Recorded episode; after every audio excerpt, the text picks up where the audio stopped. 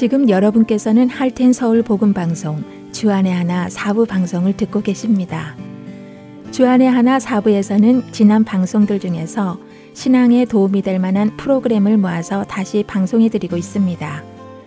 이번 시즌에는 먼저 2014년 4월부터 6월까지 방송된 너희는 이렇게 기도하라와 2016년 1월부터 3월까지 방송된 선지자 이야기 그리고 2017년 1월부터 3월까지 방송된 내 주를 가까이가 준비되어 있습니다. 바로 이어서 너희는 이렇게 기도하라 함께 하시겠습니다.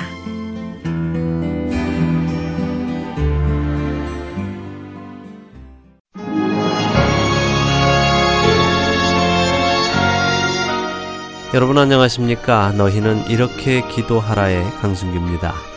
지난 시간에는 예수님께서 하나님 아버지를 부르신 후 간구하신 세 가지 이름이 거룩히 여김을 받으시오며 나라가 임하옵시며 뜻이 하늘에서 이루는 것 같이 땅에서도 이루어지게 하소서라는 말씀의 의미는 각각 내가 하나님의 이름이 거룩히 여김을 받으시게 살기를 간구합니다. 하나님의 통치가 내 안에 이루어지기를 간구합니다. 내 뜻대로 사는 것이 아니라 하나님의 뜻이 곧 나의 뜻이 되기를 원합니다. 라는 의미를 가지고 있다는 것을 살펴보았습니다. 어떠신가요? 점점 주 기도문을 외는 것이 부담스러워지지는 않으십니까? 그 전까지는 그냥 외웠는데 단순히 외우는 것이 아니라 내가 그렇게 살아가겠다고 간구하며 다짐해야 하니 전처럼 쉽게 읊어지지는 않으실 것 같은데요. 한 번이라도 더 생각하게 되고 또 그렇게 살기 위해 다짐하는 우리가 되기를 소원해 봅니다. 오늘은 그 다음 말씀을 보도록 하겠는데요. 예수님께서 이렇게 하나님의 이름과 나라 그리고 의 이 세 가지를 간구하신 후에는 이 땅에서 우리가 살아가는 데 필요한 세 가지를 간구하도록 가르치십니다. 그것이 무엇인가요? 마태복음 6장 11절부터 13절의 말씀입니다. 오늘 우리에게 일용할 양식을 주시옵고 우리가 우리에게 죄 지은 자를 사하여 준 것 같이 우리 죄를 사하여 주시옵고 우리를 시험에 들게 하지 마시옵고 다만 악에서 구하시옵소서. 우리에게 필요한 세 가지, 그것은 첫째, 양식이며, 둘째는 사죄이고, 셋째는 시험과 악에서의 건짐입니다. 그 중에 양식에 관한 것을 먼저 살펴보지요. 사실 우리는 어떤 한 사람의 기도를 들어보면 그 사람의 영적 상태를 점검해 볼 수 있습니다. 그의 기도 속에서 우리는 그가 무엇을 우선시하고 있으며 무엇을 필요로 하고 있으며 그 목적은 무엇이며 그의 가치관은 무엇인지를 알 수 있지요. 자신의 유익을 추구하는 사람은 늘 자신에게 필요한 것들과 자신이 원하는 것들을 구합니다. 주님, 이것을 주시옵소서, 저것을 주시옵소서, 이것은 이렇게 되게 하여 주시옵고, 저것은 저렇게 되게 하여 주시옵소서라고 기도합니다. 이런 기도를 자세히 들어보면 사실 누가 하나님인지 헷갈릴 때가 있습니다. 왜냐하면 모든 계획이 이미 내 안에 다 잡혀 있고 나는 기도라는 이름을 통해 하나님께 이렇게 하십시오. 저렇게 하십시오. 라며 지시를 내리고 있는 모습이 그 안에 녹아 있기 때문입니다. 예수님께서는 네 보물이 있는 그곳에는 내 마음도 있느니라 라고 이 주 기도문을 가르쳐 주시는 마태복음 6장 21절에서 말씀하시고 계십니다. 나의 보물이 있는 곳에 나의 마음도 있다는 말씀은 전적으로 맞는 말씀입니다. 그렇기에 우리가 무엇을 구하고 있는가를 보면 내 마음이 어디에 있는지 알 수 있다는 것입니다. 하나님을 나의 가장 소중한 자리에 모시고 사는 사람은 언제나 하나님의 영광과 나라와 의와 뜻을 위해 기도합니다. 왜냐하면 내 마음이 거기에 있기 때문이지요. 많은 분들이 자녀들을 위해 기도합니다. 자녀가 공부 잘하고 건강하고 성공하도록 기도합니다. 왜 그렇습니까? 누가 시키거나 등 떠밀어서 자녀들을 위해 기도하나요? 아니지요. 자연적으로 기도가 나옵니다. 왜요? 내 마음이 내 자녀들에게 있기 때문입니다. 반대로 여러분들은 지구 반대편에 있는 아프리카에 굶어가는 아이를 위해서는 몇 번이나 기도해 보셨습니까? 또 가까이 사는 북한에서 자유도 잃어버린 채 굶어 죽어가는 우리 형제들의 아이들을 위해서는 어떠신지요? 각종 미디어나 선교단체에서 밥 한 숟가락 못 먹어서 죽어가는 아이들의 영상을 보여주며 동참을 요구할 때 그 자녀들을 위해 기도가 나오시던가요? 나왔다면 그 기도는 또 얼마나 지속되던가요? 쉽지 않습니다. 왜 그럴까요? 내 마음이 거기에 있지 않기 때문입니다. 여러분들 정죄하려고 이런 말씀을 드리는 것이 아니라 우리의 마음이 있는 곳에 우리의 보물이 있고 또 그를 위해 기도하게 된다는 것을 말씀드리는 것입니다. 이것은 너무도 자연스러운 일이지요. 그렇기에 내가 기도하는 그 내용이 곧 나의 마음 상태를 표현하는 것이며 나의 믿음을 보여주는 것입니다. 예수님께서는 우리에게 필요한 것 중 먼저 오늘 우리에게 일용할 양식을 주시옵고 라고 간구하도록 가르쳐 주셨습니다. 이 안에는 참 많은 의미가 담겨 있어서 우리가 깊이 생각해 보아야 할 간구입니다.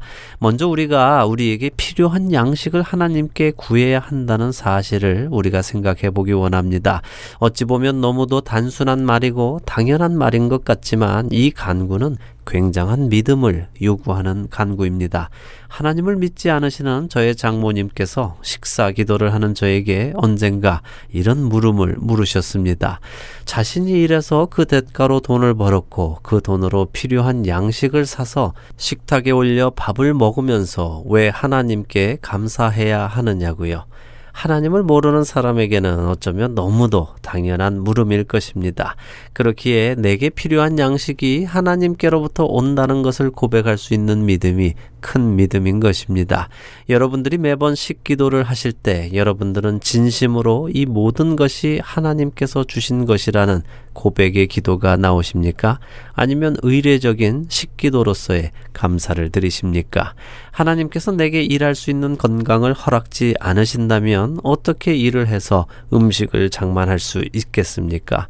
또 일할 건강이 있다 하더라도 하나님께서 내게 일할 직장을 주시지 않으셨다면 어떻게 일을 할 수 있겠습니까? 일할 직장을 주셨다 하더라도 그 직장이 이익을 내서 내게 급료를 지불할 수 있게 하나님께서 허락해 주시지 않으셨다면 어찌 되었을까요? 급료를 받았다 하더라도 하나님께서 땅에 해와 비와 필요한 바람과 모든 자연 환경을 허락하시지 않으셔서 먹을 것이 나지 않게 하셨다면 우리는 먹을 것을 어떻게 구할 수 있겠습니까? 하나님께서 허락치 않으시면 아무것도 할 수 없는 것이 우리 인간입니다. 나의 양식이 하나님께로부터 온다는 것을 믿는 믿음은 대단한 믿음입니다. 또한 믿음의 시작이기도 합니다. 그것이 곧 하나님의 주권을 인정하는 것이기에 그렇습니다. 그렇기에 이것은 아주 초보적인 믿음입니다. 이것보다 한 단계 더 깊게 생각할 것이 있습니다. 그것은 오늘 우리에게 일용할 양식을 주시라고 하나님께 간구한다는 것입니다. 이것은 곧 나의 소속을 이야기하는 것입니다. 무슨 말씀이냐 하면 내가 누구에게 나의 양식을 달라고 하는가에 따라 내가 누구에게 속하였느냐를 보여주는 것이라는 것이지요. 여러분이 A라는 회사의 사장 밑에서 일을 하며 B라는 회사의 사장에게 월급을 요구할 수 있으십니까? 그것은 말도 안 됩니다. 하나님께 일용할 양식을 구한다는 의미는 내가 하나님의 일을 맡아서 하는 사람이라는 의미가 되는 것입니다. 하나님께 일용할 양식을 구한다는 의미는 하나님과 나의 관계가 주인과 일꾼의 관계임을 고백하는 의미입니다. 예수님께서는 마태복음 10장과 누가복음 10장에서 제자들을 마을에 파송하시며 아주 중요한 말씀을 하시는데요. 먼저 마태복음 10장 10절을 봅니다. 여행을 위하여 배낭이나 두벌옷이나 신이나 지팡이를 가지지 말라. 이런 일꾼이 자기의 먹을 것 받는 것이 마땅함이라 라고 말씀하십니다. 그리고 누가복음 10장 7절에서는 또 이렇게 말씀하십니다. 그 집에 유하며 주는 것을 먹고 마시라. 일꾼이 그 삭슬 받는 것이 마땅하니라. 이 집에서 저 집으로 옮기지 말라. 먼저 마태복음 10장 10절의 말씀을 보면요. 예수님의 말씀을 받아 파송되는 제자들은 예수님께서 맡기신 일을 하러 떠나는 것입니다. 그렇게 떠나는 그들에게 예수님께서는 자신의 여행을 위해 필요한 준비물들을 가지고 가지 말라고 하십니다. 그 이유는 일꾼이 자기의 먹을 것 받는 것이 마땅하기 때문이라고 말씀하십니다. 이 말씀은 스스로 준비하여 가지고 갈 필요가 없다는 말씀입니다. 왜냐하면 하나님의 일을 하는 일꾼은 자기에게 필요한 것을 하나님께서 직접 공급해 주실 것이고 그것이 마땅한 이유라는 것입니다. 누가복음의 말씀 역시 마찬가지입니다. 한 지역에 들어가서 누구의 집에 거하게 되면 그 집에서 주는 모든 것을 먹고 마시라는 것입니다. 그 이유는 하나님께서 그 집을 준비하셔서 지금 그들에게 필요한 것을 먹고 마시도록 공급하시는 것이기 때문이라는 말씀입니다. 그렇기에 아, 이 집에서 너무 신세지는 것 같아. 미안하다. 부담을 줄여주기 위해 다른 집으로 갈까라고 생각하며 이 집에서 저 집으로 옮기지도 말라는 말씀입니다. 이 모든 것을 공급하시는 분은 그 사람이 아니라 그 사람을 사용하시는 하나님이시기에 그렇다는 말씀입니다. 하나님께 일용할 양식을 구한다는 의미는 바로 이런 의미입니다. 내가 하나님께 속해 하나님께서 맡기시는 그 일을 하기에 하나님께서 마땅히 내게 필요한 양식을 공급해 주신다는 말씀인 것입니다. 여러분들은 하나님께서 여러분들께 맡기신 그 일을 하시며 살아가고 계십니까? 그래서 하나님께서 여러분들에게 필요한 양식을 공급해 주고 계시는지요? 이것에 대해 다음 주에 조금 더 깊이 나누어 보도록 하겠습니다. 너희는 이렇게 기도하라. 마치겠습니다.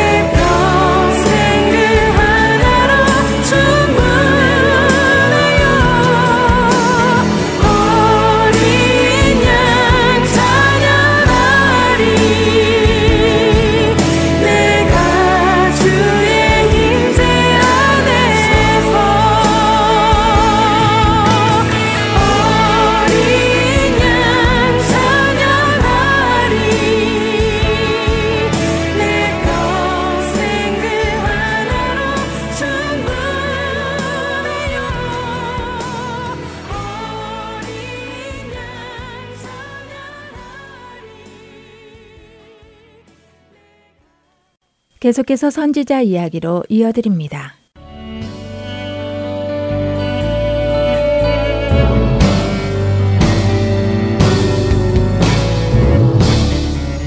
애청자 여러분 안녕하세요. 선지자 이야기 진행의 민경훈입니다. 안녕하세요. 최소영입니다. 네, 지난 두어 시간에 걸쳐 아모스와 호세아 그리고 그들이 활동했던 시대적 배경에 대해 알아보았었습니다. 그리고 한 선지자가 더 남아있죠. 네, 북이스라엘 여로보암 2세 시대에 활동했던 선지자들 아모스와 호세아 그리고 요나 선지자가 있다고 말씀을 드렸었습니다. 오늘은 아모스와 호세아와 같은 시대에 활동했다고 알려진 요나 선지자에 대해 나누어 보려고 합니다. 아모스와 호세아 선지자가 주로 북이스라엘을 향한 경고와 심판의 메시지를 전한 선지자라고 한다면 요나 선지자는 이방 나라에 하나님의 경고와 심판을 전한 선교사라고 할 수 있다고 말씀하셨지요. 잘 기억하고 계시네요. 네, 맞습니다. 요나 선지자는 선지자이면서 다른 나라에 가서 하나님의 말씀을 전한 지금으로 치면 선교사인 셈이지요. 요나서 1장 1절과 열왕기하 14장 25절을 보시면 요나는 가드 헤벨 아미떼의 아들이란 것을 알 수 있는데요. 여기서 가드 헤벨은 북이스라엘 갈릴리 지방에 있는 작은 도시입니다. 이래서 요나가 북이스라엘 사람이라는 것을 알 수 있지요. 이런 요나가 이방 나라인 아수르의 수도 니느웨에 가서 말씀을 전했습니다. 니느웨는 아수르의 수도라고 하는데요. 다른 번역본이나 다른 책들을 보면 아시리아의 수도라고 하기도 합니다. 어느 이름이 맞는 건가요? 네, 처음 공부하실 때 혼란스러워 하시는 분들이 계실 텐데요. 아시리아와 아수르는 다른 나라가 아니라 같은 나라입니다. 히브리어로 아슈르, 영어로는 아시리아라고 부릅니다. 따라서 영어식으로는 아시리아이고요. 히브리어식으로는 아수르라고 부르는 것이지요. 이 시간에는 개혁 개정 말씀을 기반으로 하기 때문에 아수르라고 부르겠습니다. 그렇군요. 아수르와 아시리아는 같은 나라인데 언어에 따라 그 발음이 다른 것 뿐이다 라는 말씀이군요. 알겠습니다. 어쨌든 요나가 아수르 제국의 수도 니느웨로 가서 말씀을 전했으니 정말 선교사라 할 수 있겠는데요. 그런데 성경에 묘사된 요나는 우리가 흔히 상상하는 그런 선교사의 모습은 아닌 것 같아요. 네. 우리가 아는 선교사님들은 정말 자신들의 모든 것을 내려놓고 선교지의 영혼들을 향한 사랑과 열정으로 자신들을 다 내어주시는 분들이잖아요. 그렇죠. 그런데 요나는 하나님의 말씀이 임하자마자 여호와의 얼굴을 피하려고 일어나 다시스로 도망하려 했다고 말씀하시지요. 더욱이 지도를 보니 다시스는 니누웨로 가는 정반대의 방향이던데요. 무엇 때문에 요나는 그렇게 니누웨로 가는 것을 싫어했을까요? 네. 우리가 생각하는 선교사의 모습과는 차이가 많지요. 요나가 왜 니누웨로 가는 것을 싫어했는지는 정확히 성경에 나오지는 않습니다. 하지만 그 당시 시대적 배경을 살펴보면 요나가 왜 도망가려고 했는지 생각해 볼 수도 있을 것 같습니다. 아수르는 이미 고대 근동의 패권을 장악하며 무자비한 정복 전쟁을 통해 많은 나라들을 정복한 나라입니다. 그뿐 아니라 아수르의 악행은 참 악랄했다고 전해지는데요. 그 정도가 얼마나 심했는가 하면 아수르는 반란을 일으킨 사람을 살아있는 채로 가죽을 벗기기도 하고 기둥 안에 가두고 봉하기도 했으며 팔다리를 자르고 불로 태우는 등 자기들이 정복한 나라에 행한 일들은 상상하기도 끔찍할 만큼 잔인무도했다고 하는 기록들이 남아 있습니다. 어후, 말로만 들어도 온몸에 소름이 돋습니다. 그럼 지금 요나 선지자가 활동했던 그 당시에도 아수르가 그렇게 이스라엘을 공격했나요? 네, 그건 아닌데요. 지금 요나 선지자가 활동하던 여로보암 2세 당시는 아수르의 권력이 잠시 힘을 잃은 상태입니다. 그러나 그 전까지 그들의 힘은 대단했었지요. 그리고 아수르는 이 공백기를 잠시 거친 후 다시 힘을 얻어 무나임 왕 시절부터 다시 이스라엘을 공격합니다. 그럼 요나 선지자는 적어도 그 전에 아수르가 이스라엘에게 행했던 악행을 알고 있었다는 것이군요. 그렇지요. 자기 민족에게 그런 악행을 저질렀던 아수르에게 회개하라는 메시지를 전해야 했으니 그것이 싫었던 것이었겠네요. 마치 우리 민족이 일본 제국의 압제 속에서 큰 아픔과 고통을 겪었는데 그런 일본인들에게 복음을 전해야 한다는 것과 비슷하지 않을까 싶네요. 네, 참 적절한 표현일 것입니다. 바로 그런 심정이었을 거예요. 하나님의 마음을 헤아리기보다 인간의 감정이 먼저 앞섰기 때문에 니누웨의 반대 방향으로 도망갔을 것입니다. 그렇게 보니까 요나의 그런 행동이 이해가 됩니다. 네, 요나 선지자의 그런 마음은 쉽게 바뀌지 않았습니다. 다시스로 가는 배 안에서 큰 폭풍을 만나고 물고기 뱃속에 들어갔다 나왔지만 여전히 니느웨의 백성들이 회개하고 다시 회복받는 것을 정말 싫어한 것 같습니다. 후에 니느웨 백성들이 회개하여 하나님께서 그들을 향한 심판을 돌이키시니까 화를 내거든요. 어찌되었든 요나는 그들에게 회개와 심판의 메시지를 전합니다. 그리고 그 메시지는 큰 영향을 끼치는데요. 요나서 3장 5절과 6절 말씀을 읽어 주실래요? 네. 니느웨 사람들이 하나님을 믿고 금식을 선포하고 높고 낮은 자를 막론하고 굵은 배의 옷을 입은지라. 그 일이 니느웨 왕에게 들림에 왕이 보좌에서 일어나 왕복을 벗고 굵은 배 옷을 입고 제 위에 앉으니라. 어, 요나의 메시지에 백성들은 물론 왕까지 회개를 하는군요. 그런데요, 하나님은 다시스로 도망을 가려는 요나를 왜 굳이 니누웨로 보내야만 했을까요? 하나님께서 두 번이나 요나에게 니누웨로 가서 말씀을 선포하라고 하신 이유는 무엇일까요? 네, 그 질문에 대한 답이 요나서의 주제가 될 것 같은데요. 그 전에 먼저 요나서의 나머지 스토리를 짧게 요약해 보겠습니다. 요나가 하나님의 말씀을 전하고 결국 니누웨는 회개를 하지만 계속해서 요나는 투덜대고 있습니다. 재앙이 내리나 안 내리나 구경을 할 정도로 그들이 망하기를 바라고 있었지요. 그런 요나에게 하나님께서는 햇볕을 내리쬐는 날 그늘을 만들어줄 박넝쿨을 예비해 주십니다. 그리고 그 그늘을 누린 후 다음날 새벽에 벌레를 마련해서 박넝쿨을 갉아먹게 하시지요. 박넝쿨이 없어지자 햇볕을 가려줄 그늘이 없게 되었겠죠. 그러자 요나의 모습은 어떠했나요? 요나는 뜨거운 햇볕에 머리가 쪼이자 스스로 죽기를 구했지요. 또 하나님께 성을 내었다고 요나서 4장 8절과 9절에 기록되어 있고요. 네, 맞습니다.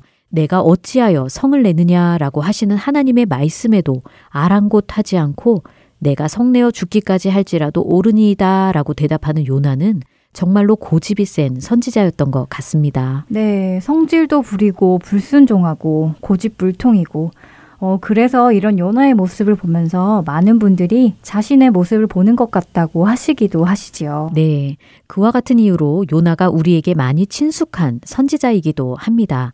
그런 요나에게 하나님은 이렇게 말씀하십니다. 요나서 4장 10절과 11절입니다.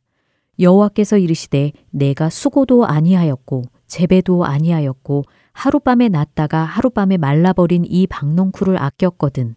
하물며 이 큰 성읍 니느웨에는 좌우를 분변하지 못하는 자가 12만여 명이요 가축도 많이 있나니 내가 어찌 아끼지 아니하겠느냐 하시니라. 아, 결국 하나님께서는 박농쿨을 통해 하나님이 왜 니느웨를 아끼고 계시는지 또한 그들이 자신들의 죄에서 돌이키기를 얼마나 바라고 계시는지를 말씀해 주고 계시네요. 하나님의 마음을 알 수 있을 것 같습니다. 아무리 악한 자들이라도 돌이켜 회개하기를 바라시기에 하나님이 인간적인 감정으로 인해 도망하려는 요나를 니누에로 보내신 것이라고 생각이 되네요. 요나가 깨닫기를 원하셨던 것 같아요. 네. 그러고 보니 나는 악인이 죽는 것을 기뻐하지 아니하고 악인이 그의 길에서 돌이켜 떠나 사는 것을 기뻐하노라 라고 하셨던 에스겔 33장에 나온 하나님의 말씀이 생각이 납니다. 네, 그것이 하나님의 성품입니다. 하나님은 죄는 미워하시지만 백성들을 사랑하십니다. 그들을 심판하기 위해서 예수 그리스도께서 오신 것이 아니라 그들을 죄로부터 구원하기 원하셔서 예수님께서 이 땅에 오신 것입니다. 우리는 모든 사람이 구원받기를 원하시는 하나님의 마음을 알아야 할 것입니다. 네. 하나님께서 아모스와 호세아 그리고 요나 선지자를 통해서 하시고 싶은 말씀은 결국 돌아오라라는 말씀이었군요. 그들은 사회 질서가 무너지고 정의를 쓴 쑥으로 바꾸고 공의를 땅에 던지기도 했지만 돌아오기를 원하셔서 아모스 선지자를 통해 말씀을 하셨고 우상을 숭배하며 음란한 행위를 하는 그들에게 호세아 선지자의 결혼 생활을 통해 하나님의 사랑을 깨달아 알기를 원하셨네요. 네, 맞습니다. 이렇게 궁휼하고 자비하시고 사랑이 넘치시는 하나님의 마음을 요나 선지자도 직접 경험하여 알기를 원하셨지요. 정말 하나님 앞에서는 용서받지 못할 죄도 회개하지 못할 죄도 없는 것 같지요. 네. 경제적으로는 부흥했으나 영적으로는 타락했던 여로보암 2세 시대의 북이스라엘. 그러한 북이스라엘을 향한 하나님의 구원의 메시지는 하나님의 성품을 그대로 보여주십니다. 하나님께서는 이런 궁율과 사랑으로 우리들도 외면하지 않으셨는데요. 그 은혜에 감사하는 우리 모두가 되길 소망합니다. 아멘입니다. 이렇게 끊임없이 다양한 방법으로 하나님께서는 선지자들을 통해 메시지를 전하고 계셨습니다. 다음 주에도 이런 하나님의 마음을 계속해서 나누어 보겠습니다. 선지자 이야기 지금까지 함께 해주셔서 감사드립니다. 다음 시간에 뵙겠습니다. 안녕히 계세요. 안녕히 계세요.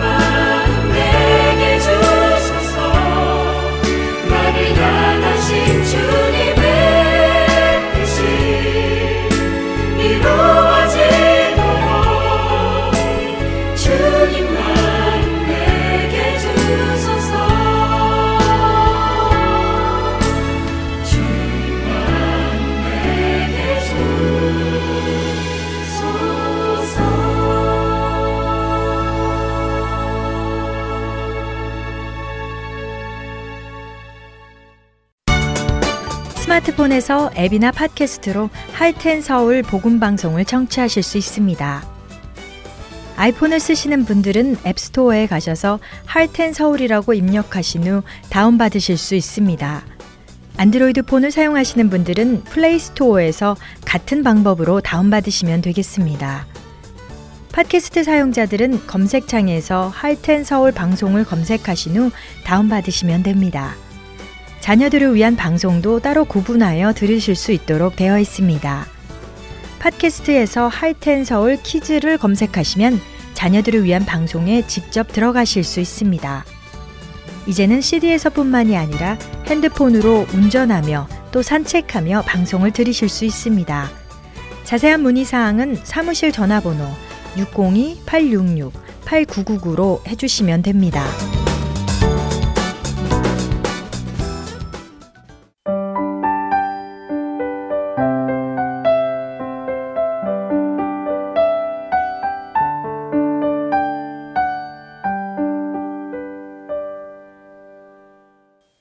찬양의 가사를 생각해 보는 시간, 내 주를 가까이 들으시겠습니다.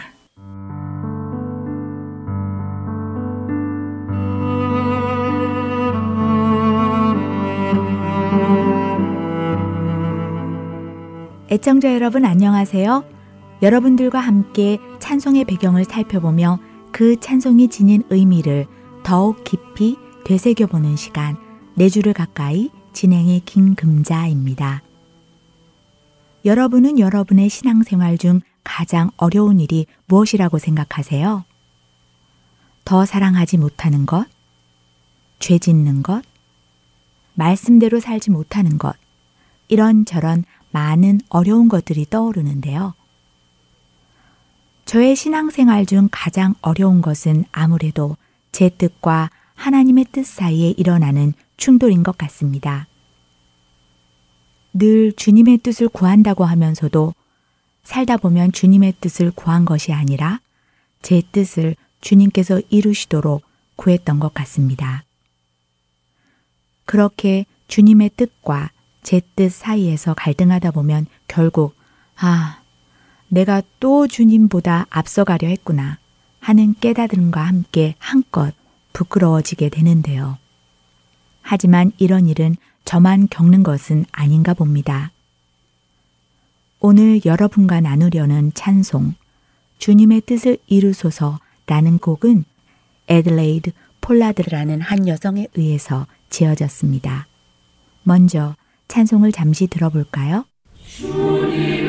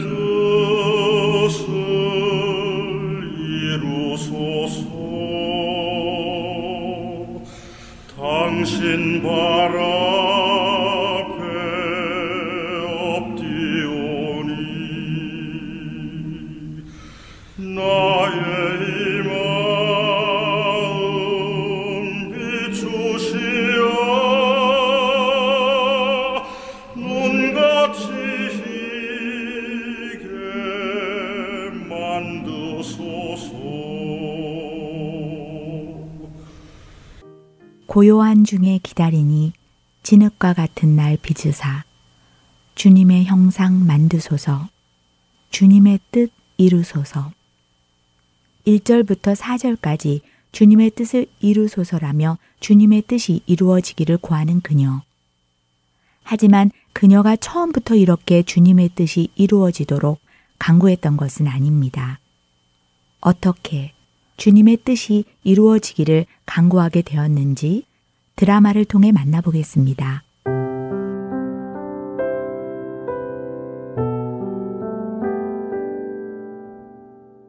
에들레이드 폴라드는 주님을 사랑하는 신실한 사람이었습니다. 그녀는 남들에 비해 허약한 몸을 가졌었지만 그럼에도 불구하고 늘 주님께 자신의 삶을 헌신하기 원했었지요. 그녀 주위에는 그녀처럼 신실한 친구들이 많이 있었습니다. 그리고 그들 중 많은 친구들이 세계 여러 나라의 선교사로 나가 예수 그리스도의 복음을 전하고 있었습니다. 선교지에서 들려오는 친구들의 소식을 들을 때마다 폴라드는 기쁘면서도 한편으로는 부러웠습니다. 자신의 허약함으로 인해 그들처럼 선교지로 갈 수 없었기 때문이지요. 그래서 그녀는 늘 하나님께 건강을 허락해 주시라고 기도했습니다. 그러던 어느 날, 선교지에 가 있던 친구의 소식을 듣고는 더 이상 이렇게 있지 않고 자신도 아프리카로 선교를 떠나기로 결심을 합니다. 그녀는 아프리카 선교를 위해 구체적인 계획을 세우기 시작했고 그 일을 감당할 자금을 마련하기 위해 모금 활동에도 들어갔습니다.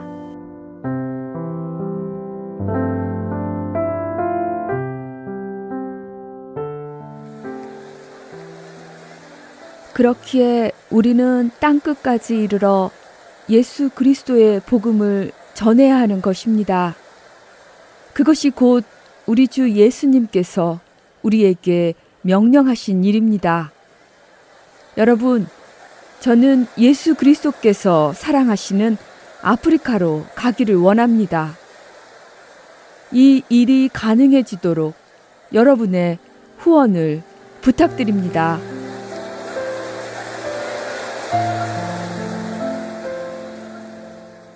아프리카로 선교를 가기 위해 모금 활동을 하는 폴라드. 그녀는 복음을 전하는 이 모든 일이 하나님께서 기뻐하시는 일이기에 순조롭게 모든 일이 준비될 것이라고 생각했습니다. 그러나 그런 그녀의 생각과는 달리 몇 달을 열심히 호소해도 그녀를 위한 선교 자금은 좀처럼 마련되지 않았습니다.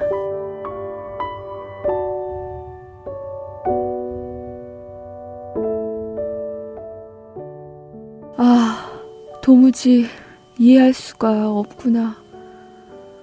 하나님께서 기뻐하실 일을 하려는데 왜 일이 이렇게 막히지? 도무지 이해할 수가 없네. 돈이 모이질 않으니. 아프리카에 가고 싶어도 갈 수가 없구나. 아무래도 하나님께서는 내가 성교를 가는 것을 원치 않으시는 것 같아. 이제는 포기해야겠다. 아.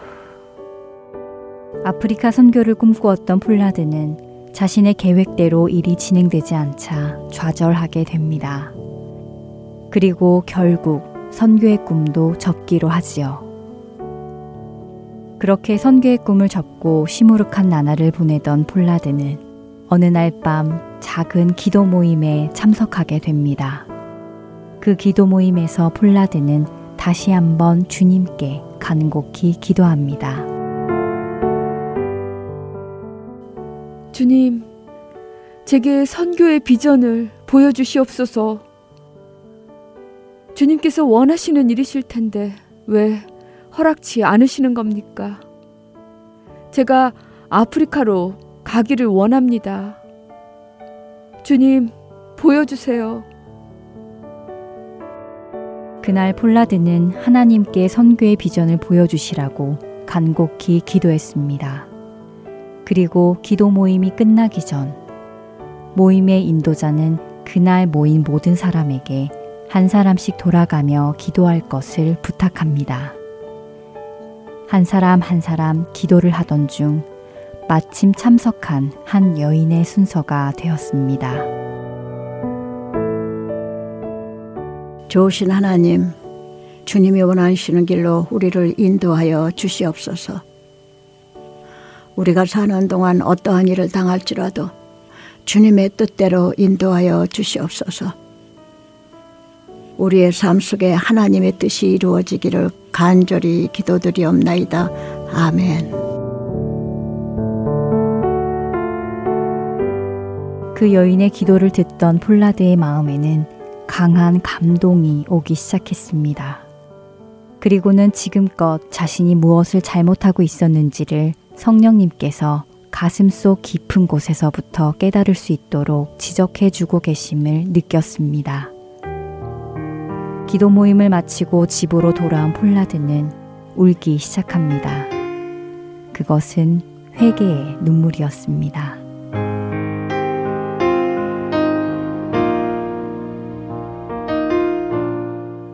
주님, 제가 잘못했습니다. 용서해 주세요.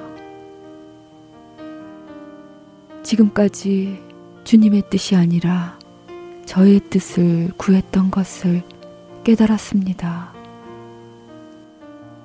주님의 뜻이 이루어지기를 기도한 것이 아니라 제 뜻이 이루어지기를 기도했었습니다. 오, 나의 주님 예수님께서도 내 원대로 마옵시고 아버지의 원대로 하옵소서라고 기도하셨는데 저는 주님께 제 뜻대로 하시라고 강요했습니다. 주님, 용서하옵소서.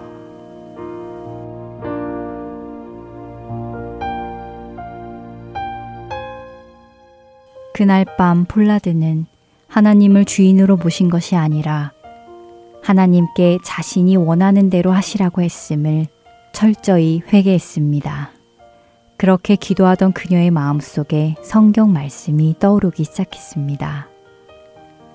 바로 예레미야 18장 3절에서 4절의 말씀이었습니다.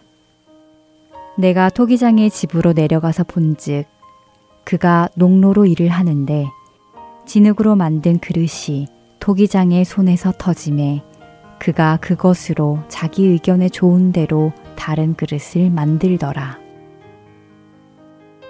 여인의 기도를 통해 자신의 잘못을 깨달았던 폴라드는 주님을 묵상하며 글을 써 내려갑니다.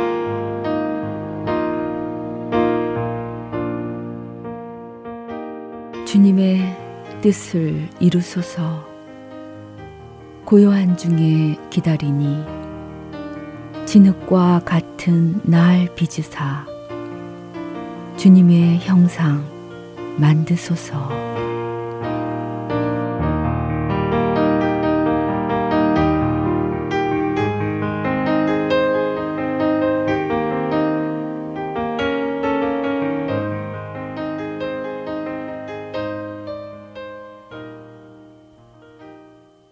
내가 토기장이의 집으로 내려가서 본즉 그가 농로로 일을 하는데 진흙으로 만든 그릇이 토기장이의 손에서 터짐에 그가 그것으로 자기 의견에 좋은 대로 다른 그릇을 만들더라.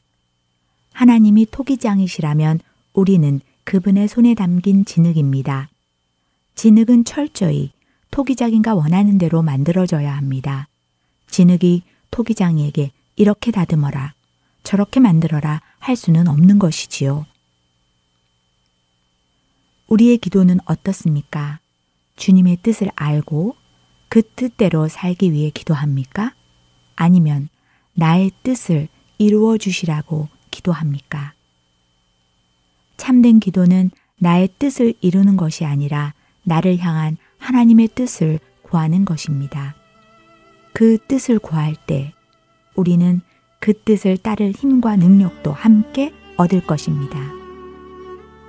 오늘도 여러분과 저를 빚어 가지는 하나님의 손길을 통해 하나님의 뜻이 이루어지게 해 주시라고 기도하시는 여러분이 되시기를 바라며 내 주를 가까이 다음 주에 뵙겠습니다.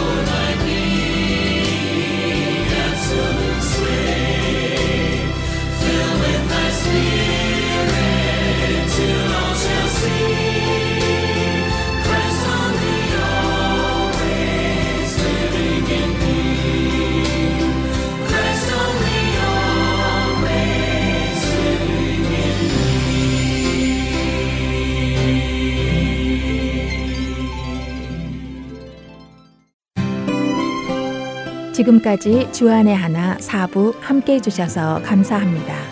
계속해서 주안의 하나 오부로 이어드립니다.